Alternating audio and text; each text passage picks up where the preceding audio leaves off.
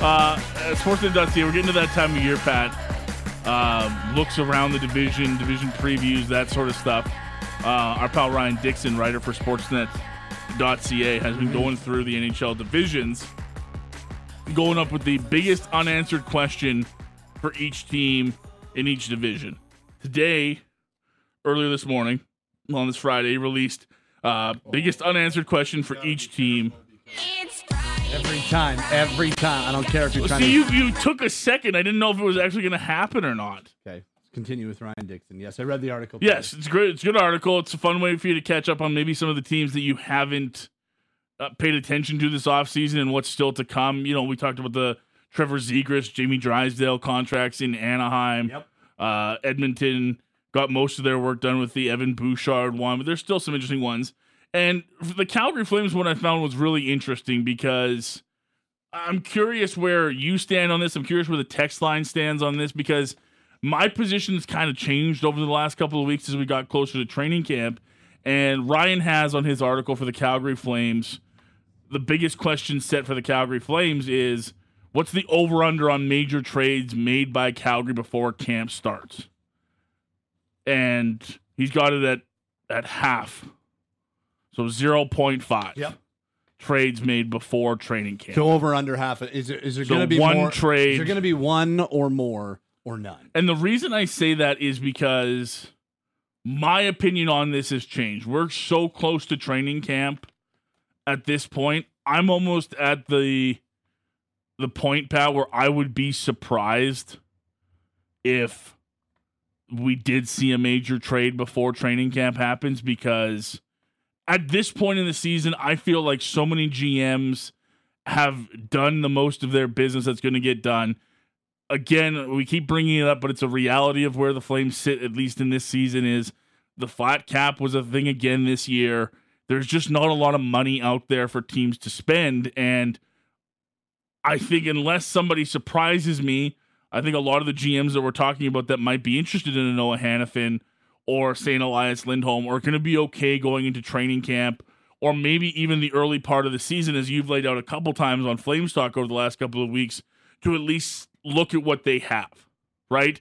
And then make a decision there because you you've set yourselves up. Most teams by now have their, you know, say 20 to 21 man rosters for the most part set. They know who's going to come in and, and battle at training camp. So I'm starting to feel more and more like we'll use Noah Hanifin as the biggest one because I think his situation's the clearest. I'm starting to feel like that's not going to be something that gets dealt with before training camp. And I'm curious if you feel the same way now. Of uh, so so if I were to if I were to go over half a trade, it would be the Hanifin trade that I think is the most likely to get done because I just I believe that's the one that the Flames are grinding on the most, um, and I think that's the one that the team is actively working on the most right now. Not to say that you know they're only working on that, and not to say that they're they're not taking calls or or putting calls out there for other players and all that. I I, I think Craig Conroy remains very busy, and I think that he continues to to try to get business done, but.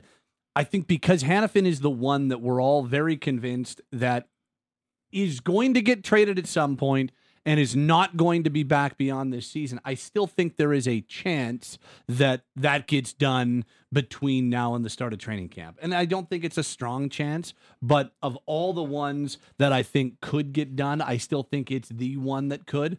But if I were to if I were to lean, I still think that it's an in-season trade now because, as you mentioned, it's August 25th, um, and we're what three weeks from Penticton. We're four weeks from training camp. We're uh, like less than 50 days from puck drop on the start of the regular season. So it just seems like you don't usually see trades in training camp. You don't usually see trades right now. And it just feels like with as many teams in cap trouble, and the Oilers are just joined the group yesterday as another team over the salary cap. It it feels like it feels like it's more likely that that gets done sometime in season. But it's this it's still the one that if you were to say what is the biggest chance of getting done before camp, I still think it's Hanifin. Yeah, because that situation is still the clearest to us, right? I think we don't, at least from my perspective, I don't think we have a clear answer on Hanifin. And I, I think everything we've heard from Backlund is he's open to staying if the situation presents itself as a good one for him in Calgary to remain a contender. But we don't know that until we get to a certain point in the season. Mm-hmm. So I, I, think it's fair to say that the Hanifin situation is by far the one that we know the most about and the one that we know how it's going to end. But when I think becomes it because you look, we always get into training camp. We talked about this last year, Pat. Remember when we had we were talking about 10, 8 uh, bodies in training camp for the Calgary Flames and their decor and how that was all going to shake out. I, I still think that happens, and I still think if you're an NHL GM, obviously I think Noah Hanifin's the best option out there, but do waivers play into things? Do you say, hey, I'm going to wait a couple weeks into training camp, see if somebody doesn't pop up through waivers uh, from another team that I might be interested in bringing in here and not having to cause my cost myself any sort of asset because we see that all the time, and I think the biggest example of that is in a different sense than the Hanifin trade, but Juuso Valimaki. Right. Right? There's a guy that, albeit didn't have a ton of success in Calgary, was a very interesting option that came out over the waiver wire that maybe people weren't expecting to be there. And I think we get a couple of those every year. So, yeah, I just, I'm with you. I wouldn't be surprised if something happened. It, like, I'm not ruling it out. It just feels like the as the days tick closer to all of those things that you mentioned, I, I just wonder how many GMs are just going to say, "Hey, I, I want to at least see what I've got once we get to the ice," because we're only X amount of days from that happening. Now, the the way that I could see a team like the the circumstance that I could see a team making a trade for one of Calgary's uh, players that that seem like would be on the block, it would be a team that has cap room and and can easily fit it in right now. And I mean, I think Noah Hanifin is in the top four defense on any team in the NHL, and on most teams, he's probably a top pairing guy. Um, and and I think the teams that could fit him in cap wise between now and the start of training camp, he'd be a top pairing guy on their team. And so it's it's that type of circumstance that I wonder about. And it's, it goes back to the two teams that I've got my eye most focused on, and that's Detroit and Buffalo as teams that I think you could still see Buffalo make a move between now and training camp because. It, Noah Hanifin will come in and be in their top pair or be one of their clear top two pair defensemen. And and the Sabres are very much in need of, as much as they've got Owen Power and Rasmus Dahlin, and they are set when it comes to their two young studs. You add another player like Hanifin, and now all of a sudden the Sabres look that much more formidable in terms of getting back to the playoffs for the first time in a decade. And Detroit, I know they went out and they brought in um who they just bring in? The Ben Chiarot? Um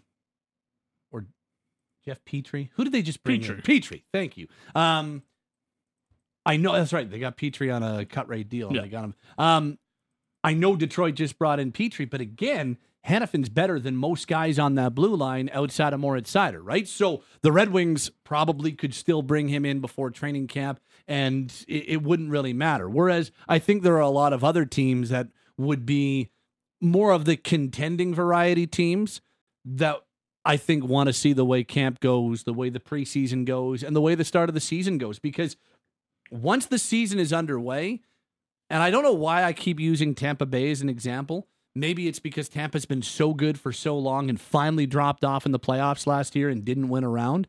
But let's say Tampa, who has gone to three of the last four Stanley Cup finals, say the, the Lightning get off to a three, seven, and two start. And all of a sudden you're like, geez, Tampa is limping out of the gates and they they clearly feel like, and Julien BriseBois feels like they need to do something.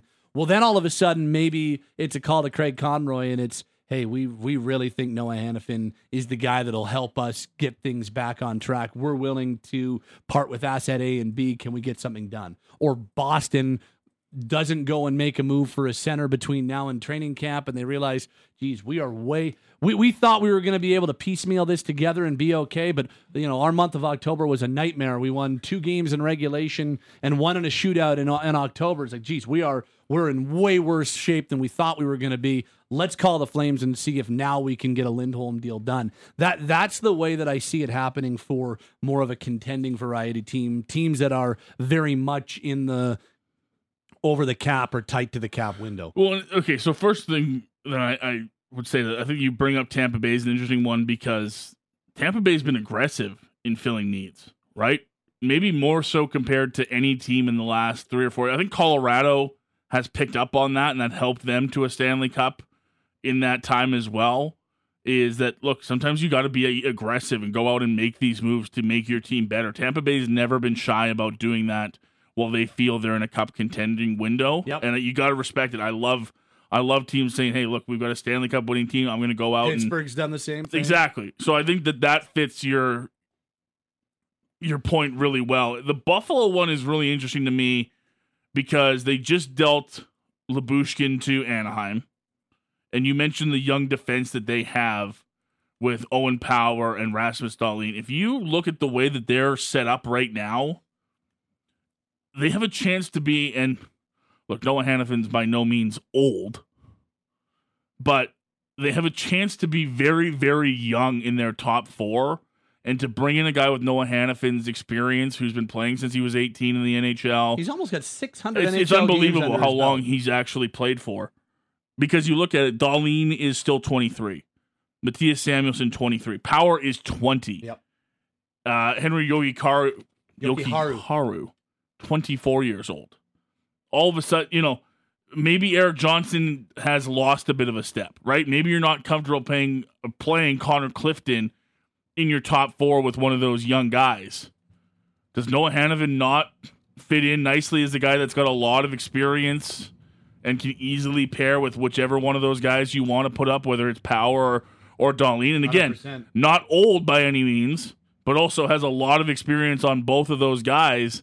And you're not depending. I think I think there's always that fear sometimes in pairing young defensemen together like that.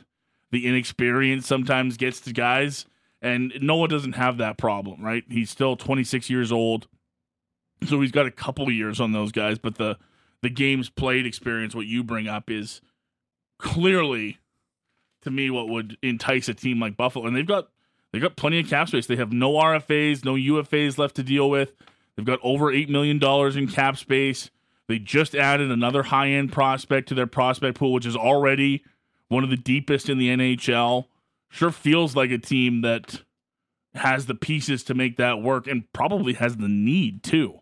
Well, and like all of a sudden, can you imagine how dynamic a pairing? I know they're both left shots, but Dahlin's played his offside before mm, a lot. Yep.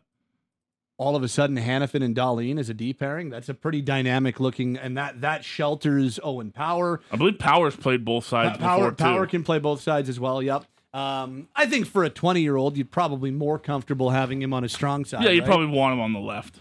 And Ra- Rasmus Dahlin's turned into an all-world defenseman. Like he has, he. I know that it didn't pop as a number one overall pick like other guys did, but he's turning into a guy that looks like a number one overall selection over the last number of years. I don't know. It's just and and Hanifin's not the only guy that I think Buffalo would be after. I just feel like the Sabres and the Red Wings are in almost identical situations where they've had this. You know, Detroit had their 25 years of making the playoffs. The Sabres haven't, and they've had a much longer drought. But both teams under this current management regime, uh, with Kevyn Adams in Buffalo and Steve Yzerman in Detroit, have had a little bit of time. And you know, I, I give Adams a lot of credit for the way that he navigated the uh, Jack Eichel situation, and he turned that into a win in what could have easily been an L for them. And and they got a couple of really important players. And he has drafted well, they've developed well, and now all of a sudden they've got some. They've got a budding superstar in Tage Thompson. They've got Dylan Cozens. They've got Peyton Krebs. Matt Savoie. And now all of a sudden on the blue line, you're talking about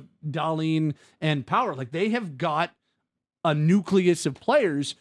And I don't think there's any doubt that in that market, which all of a sudden feels excited about the Sabres for the first time in a long time, and I will I will um, argue with anybody there is not a better atmosphere in the NHL than a Sabres game when Buffalo is good. Like they they love that team in that market, and when when that team is good, when they're scoring, when they are uh, a factor, they're a they're, a really really fun team to watch in an atmosphere that you know can you you can get into Sabres games pretty easily. So I just I think it's time for Buffalo to to take that next step. And so with the cap space they have and the players that they've got under contract right now, I, I think it's time for Kevyn Adams to pounce and, and make his team maybe for the first time be making right now moves. And I think it's really not that different in Detroit, where Yzerman has had the Yzer plan for however long, and we can all talk about whether it's been a good plan or a bad plan. But it's it's taken some time to get to the point where they're more competitive than they ever have been under Yzerman, and now Seider and Raymond are a few years into their career, and it's time for these teams to take that step back into the postseason. So I think both general managers are in a spot where they're more interested in acquiring established NHL talent to help them right now. And you know, for two young teams, Noah Hanifin, as you mentioned, is by no means old. So you're bringing in a guy that helps you right now, makes you instantly better, and is still 26 years old. And let's be honest, too, for teams that are probably looking to extend him, he's an East Coast guy, right? He's a Boston guy, so he's not. If that matters to Noah a lot, I don't know how much it does, but if it's you know part of talking an extension with him to say, hey, we're not far from Boston, and you know your family and friends out on the East Coast, you get to be a lot closer than you were in Calgary. How does an extension sound? Just as we start to turn the corner as a franchise and look to get into a window of contention, because I think that matters to a lot of guys. I think we saw Brad Treliving operate like that in Calgary for a very long time. That sort of asset certainty going forward when he acquires players, right? Like and have some term or at least some certainty that you can get some term on guys. And because I think a lot of teams operate with, you know, the sense, well, he's a pending UFA. I don't want to take the chance on a one year rental sort of thing before I know what he is this season. I think Detroit and Buffalo would both make a good case to uh, to a guy like Noah Hanifin that the re-signing makes a lot of sense to them. Well, and Hanifin on a one-year deal or with one year left on his deal, they've got a huge decision to make at the end of this season on or, or they they can make it at any time, but Erasmus Dahlin's got one year left on his deal, and he's going to turn into one of the. He, will be that next guy in the Adam Fox, Cale Makar, Miro Heiskanen conversation in terms of you know really highly paid defensemen. So now you've got you you give yourself some flexibility where you've got a bunch of players expiring, so that if you want to also sign Hanifin to an extension if he's willing to do that. The Sabres give themselves some flexibility with the way their cap works out. We'll see it just it feels like a team like that is the type of team that might be able to get a deal done before training camp. But if it's more of a clear contender, one of those teams that is clearly up against the cap, yeah, I think it probably has to be until the the season's underway. And see, even even as you say that, if I was Buffalo, I could make a case for Kevyn Adams and the coaching staff saying, "Let's see what a couple of the young guys look like in training camp, and then we'll give Craig a call." Right? If if if one of those guys that I talked about besides Dahlin and, and Power, Jokiharju and, and Samuelsson, if one of those guys don't prove to be a good fit, or you think they need to be lowered down on your depth pairing, then I can understand too why you might want to sit there and say, "Hey, I want to see a couple weeks with these guys in training camp. Let us see what they look like, and then we'll give you a call in a couple weeks' time." It's going to be fascinating because I think one way or the other, we're going to have a lot of training camp storylines with these guys potentially being in camp. And I still think, to your point, as we've talked about this entire conversation, there's a chance that before anything, before we hit the ice here in Calgary for our first training camp session under Ryan Huska, there's still a chance for all of this to change as well. So uh, it's an interesting time for the Calgary Flames. We're inching closer towards Penticton, training camp under Ryan Huska, first under Craig Conroy, all of that yep. uh, among a number of storylines. And uh, you know the questions will be asked for guys like Michael Backlund, Noah Hanifin, and Elias Lindholm if they are indeed members of the Calgary Flames once that time rolls around. He's Pat Steinberg. I'm Logan Gordon. We are here in the Doug Lacey's Basement Systems downtown studios for Sportsnet today. We will take a break. We'll come back on the other side. Week 12 of the CFL season kicked off last night with the Blue Bombers dominating the Montreal Alouettes. And now the Calgary Stampeders have a challenge of their own, taking on the Toronto Argonauts We'll dive into the Stamps and the Argos next. The Sportsnet Today rolls on here on Sportsnet 960 The Fan. Week 12 of the CFL season continues tonight in Toronto. The 7 and 1 Argos taking on the 3 and 7 Calgary Stampeders. CFL week kicked off last night with a beatdown in Winnipeg. 47 17, the Blue Bombers over the Montreal Alouettes. Montreal offense only able to muster a single field goal, if not for two pick sixes thrown by Zach Collaros. This one would have been much uglier for the Montreal Alouettes. And now the Stampeders uh, and Argos take the spotlight tonight. The lone loss on the season for Ryan Dinwiddie and the Toronto Argonauts came earlier this month at McMahon Stadium against these Stampeders. Logan Gordon, Pat Steinberg, along with you in the Doug Lacey's Basement Systems downtown studios with Cam and Taylor, producers, this afternoon. Uh, Pat, this is a big game feel for a number of reasons for the Calgary Stampeders. An interesting depth chart, which sees a number of changes at receiver for Jake Maier once again.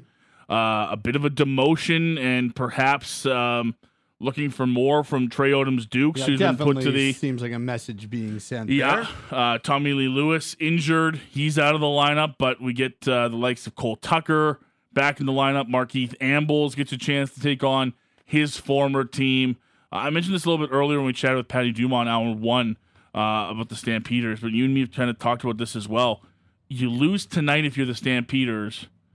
Edmonton picks up a win on Sunday, potentially against Ottawa, and all of a sudden, games that you and me have already dubbed must win on Labor Day and the Labor Day rematch in Edmonton become so much more important for the Stampeders team because you have a chance if you lose those games to find yourself behind Edmonton in the standings who started off 0 and 9. Well, and and even even if Edmonton does not beat Ottawa, and who knows how that plays out, um, regardless, this is a situation where if the Stamps don't win this game, those two Labor Day games, or the Labor Day game and the rematch, they take on way more importance than they should against potentially a one win opponent. Like, honestly, even if the Elks stay at one win and the Stamps don't find a way to upset the Argos tonight, it is a very, very it is way too important, and those two games against Edmonton are far too meaningful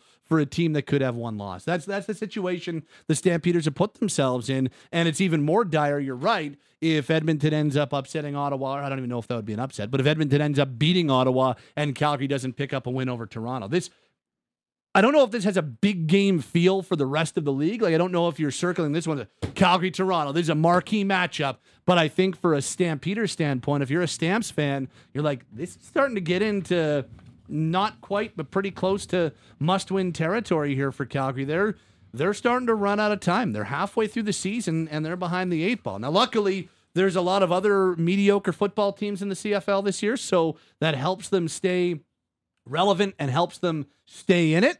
But yeah, this is a big, big test for them. The thing that worries me the most is another subpar performance tonight offensively, or we see a lot of penalties from the Stampeders. Is Pat, and I know you've picked up on this too, but I can't remember the last time that Dave Dickenson, as in his tenure as head coach, has stressed things as much to not see the result happen on the field. He's talked about urgency from this offense for weeks, and we still haven't seen it. He's talked about taking less penalties, uh, you know, uh, as the game goes on. That hasn't happened for this team. They keep making a lot of the same mistakes, and again, I just I need to see some of that urgency tonight. And look, I, I mentioned those two changes at receiver. Your best, one of your best running backs is out again. Kadeem Carey's dealing with a quad injury; he won't play. And by the way, Bryce Bell, your starting left tackle, uh, who's going to help a lot against your former defensive end in Folarin Orimolade, is not playing tonight. And that just means less time for Jake Maier.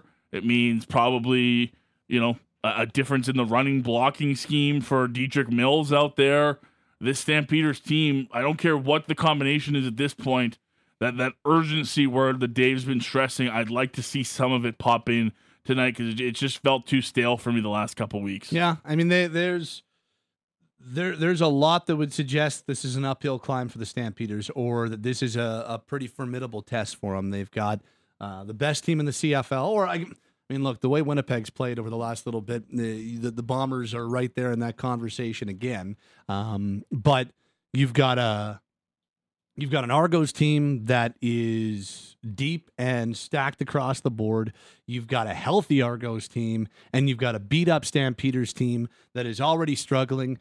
For the first time in ages, time for a Stampeders quarterback has been an issue all year, and now you lose your starting left tackle, as you mentioned, going up against one of the best defensive fronts in the CFL. Like they, they, there's there's a lot to suggest that the Stampeders are in tough. I have not seen the latest line, but I, I Ten and a half. yeah, like I understand it. Now, I think the Stamps have played pretty close football all year long, specifically because of the way their defensive group plays. I think that they've got it in them to cover that 10 and a half, but it is going to be tough to beat that Argos team. Now, there's no home field advantage in Toronto, so that helps, but yeah, this like that's a really good football the- team the going up against the is beat there or whatever, Pat. The The CNE, CNE's there. or I believe they call it the X now. Uh, yeah, I think it's still the CNE. I think the Stampeders Instagram or Twitter posted it through the CNE, but whatever. Should be a, should be a big game feel, man. It's right there. Probably not. I believe it's called the X, uh, but That's yes, Twitter. it's now uh, it's like the kids calling it. It's like Canadian National Ex- Exhibition, but now it's the X. Wow, I believe that's what it's called.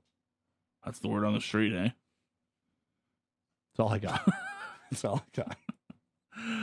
Um, yeah. Look, this is the the problem I've had, even in games where the Stamps def. I mean, really, the Ottawa game was the one that surprised me the most from this Stampeders team. My biggest worry with the defense in a game like tonight, Pat, isn't necessarily they can't match up against the Argos because I think clearly they can. There's so much talent. Micah Awe and Cam Judge, we've been raving about them all year long. Shaq Richardson's back in a full time spot, uh, playing halfback tonight. Those are all good things. But I, I just worry about a defense that gets drained as the game goes on because time of possession has been so unbalanced for the Stampeders team. The offense has not gone on those long, sustained drives that get your defense a few minutes to rest and recover, first of all, but it also gives you a chance to make slight adjustments as you're going, a chance to chat with your coaches, hear from, you know, the guys up in the booth Yeah. and, and sort of make those changes because far too often it's been a two and out, Pat. And you know, in the CFL, some of those guys that are playing defense, they're playing special teams as well. So you got to hop out there, get onto, uh, you know, punting coverage, go out there and handle it, and get right back to trying to stop Chad Kelly, uh, AJ Ouellette, Andrew Harris. The list goes on and on. And I just I worry about how this this defense finds itself late in the game when they've just been out there so much more than the other team's defense has been. Well, and and one of the hallmarks of this Stampeders team over the last number of years has been a ball control offense, right? They've Yep. never really been not to say that, you know, when Bo was at or or near his best, it's not to say they didn't have big plays in him because they did because they have those type of players, but strategy wise, it was a real ball control possession type game where they wanted to grind opposing defenses down and go on six and seven minute drives. And it wasn't all about taking big shots down the field. It was nine yards there and uh, and then a couple of yards and another reset. And it was it was more about not quite dink and dunk, but it was it was more about some smaller chunk plays down the field and really eat up the clock. And when they were at their elite best and, and Grey Cup contending, that's what they did. And for whatever reason, they've had a real problem in being that same type of offense this year. And I know that there's been some dinking and dunking, and I know there's been some short plays, but they have not been able to they haven't been able to punch things in when it's mattered, which is the most important part of playing that type of football. You have got to be efficient once you're inside 20, and they have not been on. A, there's been too many drops and too many um, poorly executed plays and turnovers in the end zone that that it really hurts your ability to run that type of offense, which I think is still the way they want to go about it. They just have not been very successful at executing it. No, and that's got to change. That's got to be for the Stampeders at a minimum, like we've talked about, the one offensive touchdown for this team in the last three weeks that's came from a, a Tommy Stevens QB rush. Um, that's got to change if you want any chance of winning because, again, uh, there's talent there. I, I have no doubt that there's talent there, but you're right. All of those little things, the, you know, I have no problem playing if you want to call it small ball and working your way down the field and using every down as an opportunity. But far too often, that screen pass or a little quick slant for the Stampeders has resulted in two, three, or sometimes negative yards. And those don't really help you unless you're getting yourself into those second and fives, second and fours where you can open up the playbook. Anything really, Pat, second seven and plus, you know, you're looking for a pretty big play. And the defense knows you're going to be passing the ball. You give the advantage to them, and there's Yeah. been too much of that from the Stampeders uh, this year. If if the Stamps do win tonight, Pat, how do you see it happening? Um, with without question, that defense doing the same thing they did last week against Winnipeg is is number one. That's kind of the the first non-negotiable. They've got to they've got to be in Chad Kelly's face. They've got to force him. He's very good at making things happen when he's forced out of the pocket, but they got to make that happen because every quarterback is less accurate and less effective once they're flushed. So they've got to they've got to be strong defensively and they've got to play away from the ball very similar to what they did against Winnipeg. Now the difference is Toronto's got their high-end starting quarterback and Winnipeg didn't last week, but that would be non-negotiable number 1. They have got to limit turnovers. There cannot be points you cannot give elite football team points. The Stampeders gave 6 or 7 to the Winnipeg Blue Bombers last week. That would be number 2 and they've just got to be a little they don't need to be the most dynamic offense in this game they just need to be one that is efficient and if they can Opportunistic. if if they can have an efficient offense with a defense playing at a high level and that defensive unit playing at the same level they played at last week they give themselves a chance but you know, if, if that defense doesn't do that and they're just efficient, they lose the football game. If they're on defensively and they are inept offensively or pedestrian at worst or at best rather offensively they probably lose this game like they a lot of things have to go right and for me it starts with what they do away from the ball again uh, away from the Stampeders and the Argos. We kicked off last night in Winnipeg, uh, a beat down 47 to 17. Uh, if not for two pick sixes thrown by Zach Collaros, Pat, this could have been 47 to 3. yeah Uh, is Winnipeg back on top of the CFL mountain in your mind? There were some questions uh, a couple weeks ago as to whether or not BC was in that same category. I think Toronto still has an opportunity to make that case, but I don't know. I, I kind of looked at Winnipeg again last night and was like, yeah, that's that's still a pretty damn good team and probably the one to beat. I mean, to me, it's Winnipeg and Toronto, and I still think BC's in that top tier. And I'm really excited for that rubber match between the Lions and the Bombers a little bit later on this season. But right now, the Bombers have things clicking on all cylinders, and they've got like that. You could tell there was some rust on Collaros after missing a week, and he he is still at times prone to he's the best quarterback in the CFL, I believe. As much as I think Chad Kelly has been the best quarterback or the most dynamic player in the first half of the season, I still think the best quarterback in the league He's just is so Zach Collaros. smart. But sometimes he's prone. I don't know if it's I don't know if it happens a lot when he's feeling it that he'll get a little bit too confident in where he can put a ball and he'll throw it into a spot that you shouldn't throw it in because he's confident that he'll be able to get it to his receiver and he gets picked off. And he got picked off 3 times last night and the Bombers still ran away with that football game because much like Toronto Where's the weakness on that Bombers team? They've got the best running back in football. Brady Oliveira, I think, is now up to five or 600 plus yard games on the year. He's running away with the rushing title. I don't think anybody's going to touch him unless Oliveira gets hurt. They have got just a stupid deep group of receivers led by Lawler and Schoen and, and, and Demski, Demski and- Lawler, Schoen, Bailey, Wolitarski. Like it's it's ridiculous the, the the passing attack they have. They've got an extremely dynamic offen- uh, offensive line that again Stanley Bryant leading the way. They are as good as it gets in the league. And then defensively, all they do is make plays. They've got two or three of the best defensive backs in the league. Demerio Houston has seven interceptions and leads the league in that regard. They've still got Adam Bighill making plays up and down the field. And they've got a defensive line that gets after it. And even though um, Jeffcoat and Jefferson are getting a little bit older, I mean, Jackson Jeffcoat's still a dynamic player, and Willie Jefferson might be better than he's ever been. And so I don't see weaknesses on this Bombers team, and and that's you know, is there special teams? Can it sometimes get him into trouble? Sure, but I don't even know if I look at that as a weak. Now that Liegghio's gone and not shanking, It doesn't even every- matter when you're up by 30. So Um, so yeah, I uh, I, I they they're one of the elite teams in the league. There's a three team elite tier.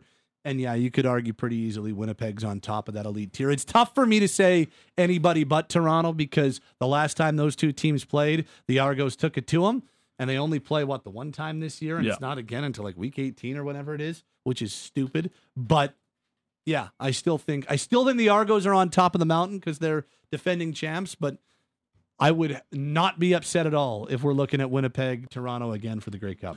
Yeah, and don't look now. Uh, I know BC's still to, yet to play this week, but uh, Dalton Schoen all of a sudden second in receiving yards in the CFL. Uh, Nick Demski's found his way up to fourth in the CFL in receiving yards. Schoen's got seven touchdowns on the year, Pat. That's the highest in the league, followed by Nick Demski at five. Uh, and And no sophomore slump from uh, Dalton Schoen. nope, pretty good player. That guy is Still is think he's going to find his way to the NFL. Well, he might. I mean, his contract's up at the end of this year. He worked out for a couple of teams over the summer or the winter, whatever, over the off season. Um, yeah, I could absolutely see him making his way south of the border. And if he doesn't, to me, there's no doubt he becomes the highest paid receiver in the CFL next year. They they it would be hard to see how both Schoen and Lawler are back in Winnipeg again next year. The the part of the reason they were able to go and get Lawler this year was because Schoen's still on his rookie deal. Yeah. Uh, that was last night. Again, Friday night football is the Stampeders and the Argos at 5:30. Saturday night, Lions and Ti-Cats. and then Sunday, the Elks look to end their ridiculously long home losing streak against the Ottawa Redblacks. That'll put a bow on uh, Sportsnet today on this Friday afternoon. Thank you, uh, Patty, and to Patrick Dumas for uh, joining us. Thanks to outstanding producers Cam and Taylor. Um, uh, enjoy your weekend. Thanks for listening whether live or on the podcast. We will be back uh, next week while Flames Talk is off. Sportsnet today will continue its reign. Uh, Peter Klein going to join us. Aaron Vickers going to be on your airwaves as well. Looking forward to it. Have yourself a great weekend. Flames Talk is next here on Sportsnet 960 The Fan.